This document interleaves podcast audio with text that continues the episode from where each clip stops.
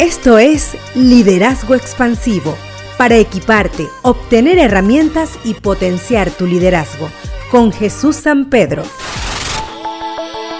Hola, gusto saludarles. Hoy conversaremos sobre cuatro tendencias para el futuro del desarrollo del liderazgo. Según el Centro para el Liderazgo Creativo, existen algunas tendencias que van a marcar cómo se desarrolla un líder en el futuro cercano. La primera tiene que ver con que va a ser más centrado en el desarrollo vertical.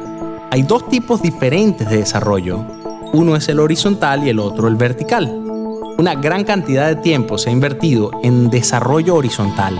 Ese que tiene que ver con desarrollar varias competencias para las diferentes funciones que requieren abordarse en una organización.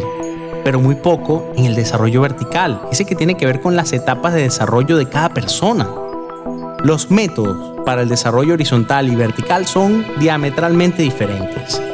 El desarrollo horizontal puede ser transmitido de un experto a un aprendiz, pero el desarrollo vertical es un asunto más individual, debe ser ganado, es un asunto personal. La segunda tendencia tiene que ver con la transferencia hacia una mayor autogestión del desarrollo.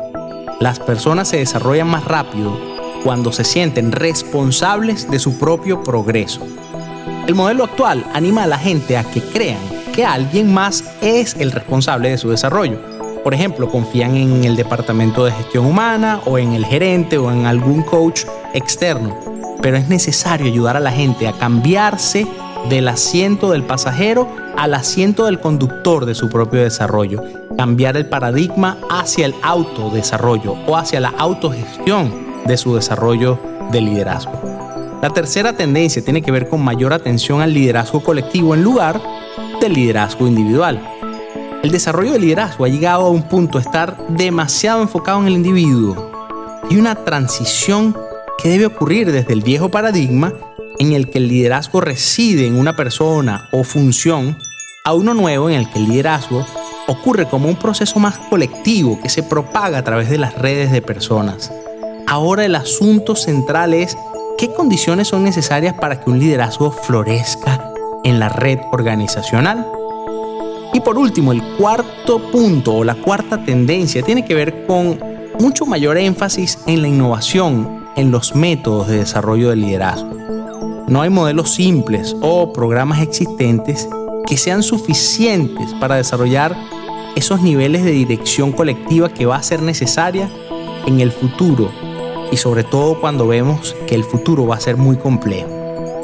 En lugar de esto, estamos en una era de rápida innovación y los modelos de formación y desarrollo han de estar de acuerdo a eso.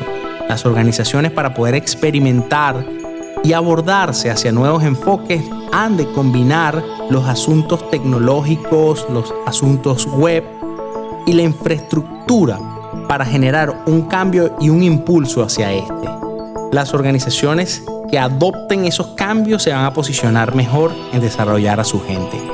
Estos cuatro elementos o estas cuatro tendencias téngalas presentes a la hora de desarrollar su liderazgo. Síguenos en las redes sociales como Liderazgo Expansivo. Para darle amplitud, perspectiva y sentido a tu liderazgo, trajimos para ti Liderazgo Expansivo con Jesús San Pedro.